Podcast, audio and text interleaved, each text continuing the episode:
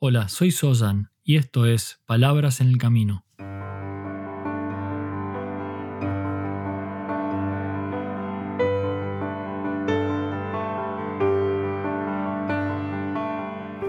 Un podcast para el camino al trabajo o de regreso a tu hogar, mientras caminas por la ciudad o en camino hacia lo de un amigo.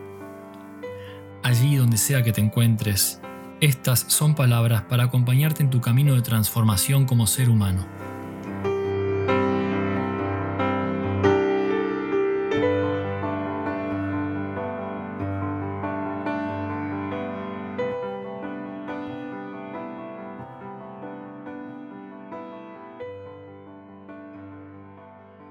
Hola y una cálida bienvenida nuevamente a Palabras en el Camino. En el episodio anterior, el episodio número 6, hablé sobre el pensamiento y la manera en que el pensamiento se manifiesta como palabra y cómo la palabra se manifiesta en acción. Y la frase completa que utilicé en ese capítulo fue, el pensamiento se manifiesta como palabra, la palabra se manifiesta como la acción, la acción se convierte en hábito y el hábito se fija como carácter. El carácter da nacimiento al destino. Así que vigila el pensamiento y sus caminos con cuidado, y permite que surja el amor, nacido de la preocupación y el respeto por todos los seres. Y hoy voy a continuar hablando sobre el pensamiento, ese diálogo interno que ocurre en la mente antes de que exista la palabra, la acción o el hábito. Si prestamos atención al concepto de la cadena pensamiento, palabra, acción, hábito y carácter, creo que de alguna manera podemos concluir que en gran medida nos convertimos en aquello que pensamos. Nos convertimos en aquello que pensamos. Es por eso que prestar atención al contenido de nuestros pensamientos es sin lugar a duda un punto fundamental en cualquier proceso de transformación. Entonces entrenar la mente para pensar de cierta manera, o ver las cosas a través de un lente determinado, por supuesto es complejo, pero no es imposible. Entrenar la mente no es imposible. Y la manera de hacerlo puede ser material para muchos podcasts probablemente, pero en lo que hoy me quiero concentrar simplemente es en un aspecto del pensamiento. ¿Dónde y cómo se origina? Y en qué se desarrolla antes de convertirse en palabra o en acción. Comencemos entonces por el origen de los pensamientos. Cualquier cosa, cualquier estímulo puede dar origen a un pensamiento. Y en principio esto no es ni bueno ni malo. Digamos que ese pensamiento recién nacido de nuestra percepción o subconsciente es simplemente eso, un pensamiento nuevo, un pensamiento infante, ni bueno ni malo. Y una de las cosas principales que deberíamos observar con respecto al origen de los pensamientos es que aquello que nace de nuestra mente parte o se origina de nuestra propia e individual concepción del mundo y de la realidad que nos rodea.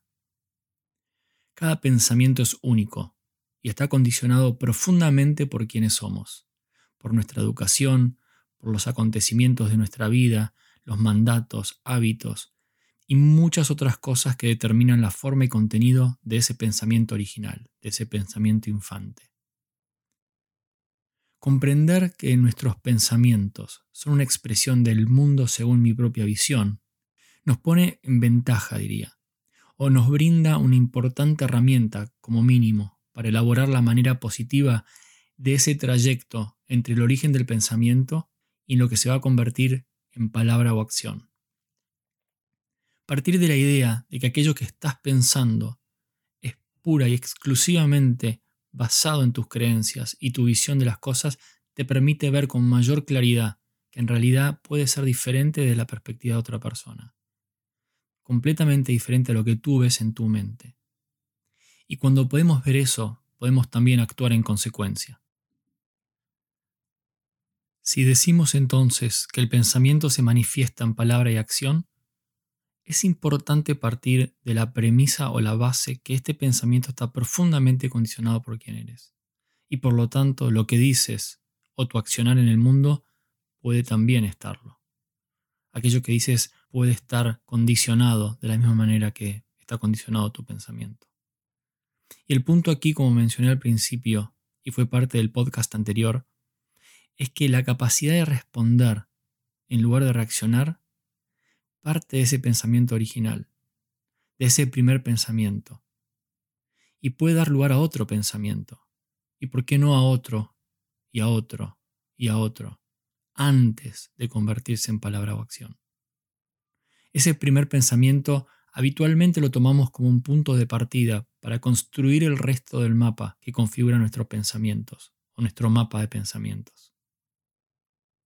Ese primer pensamiento, el pensamiento original, como dije, está fuertemente basado en todos los condicionamientos de quienes somos y aquello en que creemos.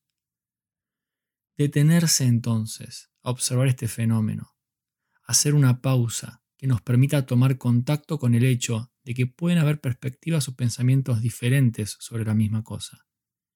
Eso nos da la oportunidad de continuar pensando antes de decir o antes de actuar, y a la vez integrando esa información a lo que estamos pensando.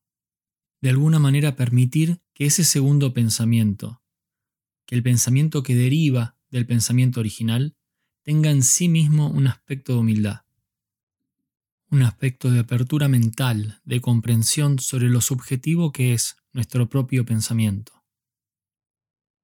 Y es importante comprender que no estoy en este momento hablando de realizar un juicio sobre el pensamiento original, de etiquetarlo como bueno o como malo, simplemente de observarlo con claridad y atención, y de tomar en cuenta que las cosas también pueden ser de otra manera, que la manera en que las vemos nosotros probablemente sea diferente, distinta, a la manera que la puede ver cualquier otra persona con diferentes condicionamientos. Entonces, este es el primer paso en este trayecto que va del pensamiento a la palabra y acción. Ese primer paso es el observar el pensamiento, aunque sea por un segundo, detenerse y saber reconocer que no es ni más ni menos que mi pensamiento, mi realidad mi universo. Y quiero repetir que no significa que sea correcto o incorrecto. Sea lo que sea, es mi propia visión de las cosas. Entonces, cuando decimos que el pensamiento se manifiesta como palabra, y la palabra se manifiesta como la acción, y la acción se convierte en hábito, ese pensamiento que comienza todo este ciclo, tenemos que comprenderlo como un pensamiento personal, como un pensamiento que está definido por quienes somos. Y de esa manera esa acción, ese hábito y ese carácter forjan un destino diferente. En general, entre el primer pensamiento y ese pensamiento que se convierte en palabra y acción, hay muchos otros pensamientos y reflexiones. Y vamos a hablar de eso más adelante. Lo importante aquí es transformar o ampliar nuestra capacidad de reconocer que ese pensamiento original, aquello que surge de nuestra mente, tiene nuestra propia identidad y por lo tanto no es más que una majestuosa expresión de quienes somos. Cuando podemos entonces hacer una pausa y responder en lugar de reaccionar, permitimos que ese primer pensamiento, ese pensamiento condicionado por quienes somos, se manifieste y no se convierta en palabra o acción inmediatamente.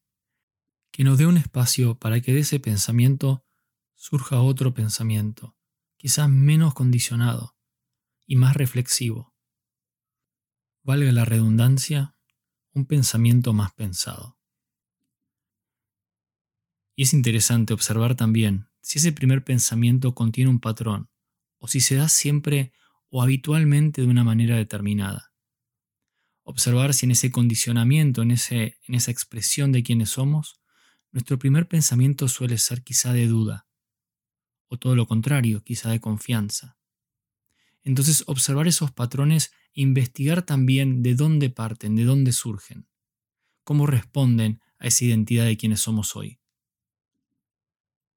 La comprensión entonces de que los pensamientos están condicionados según quiénes somos, según nuestras creencias, y que en general responden a un patrón justamente por ese condicionamiento, nos permite que el segundo pensamiento, que el tercer pensamiento, que todo ese espacio entre el pensamiento original y la palabra o acción se den de una manera transformada, se den de una manera beneficiosa. Una palabra o una acción que se da como respuesta y no como reacción. Observa entonces con detenimiento ese primer pensamiento y comprende de dónde surge. Comprende sus condicionamientos. Porque como decíamos, al final nos convertimos en lo que pensamos. Así que gracias por estar aquí y por compartir estas palabras en el camino. El próximo paso.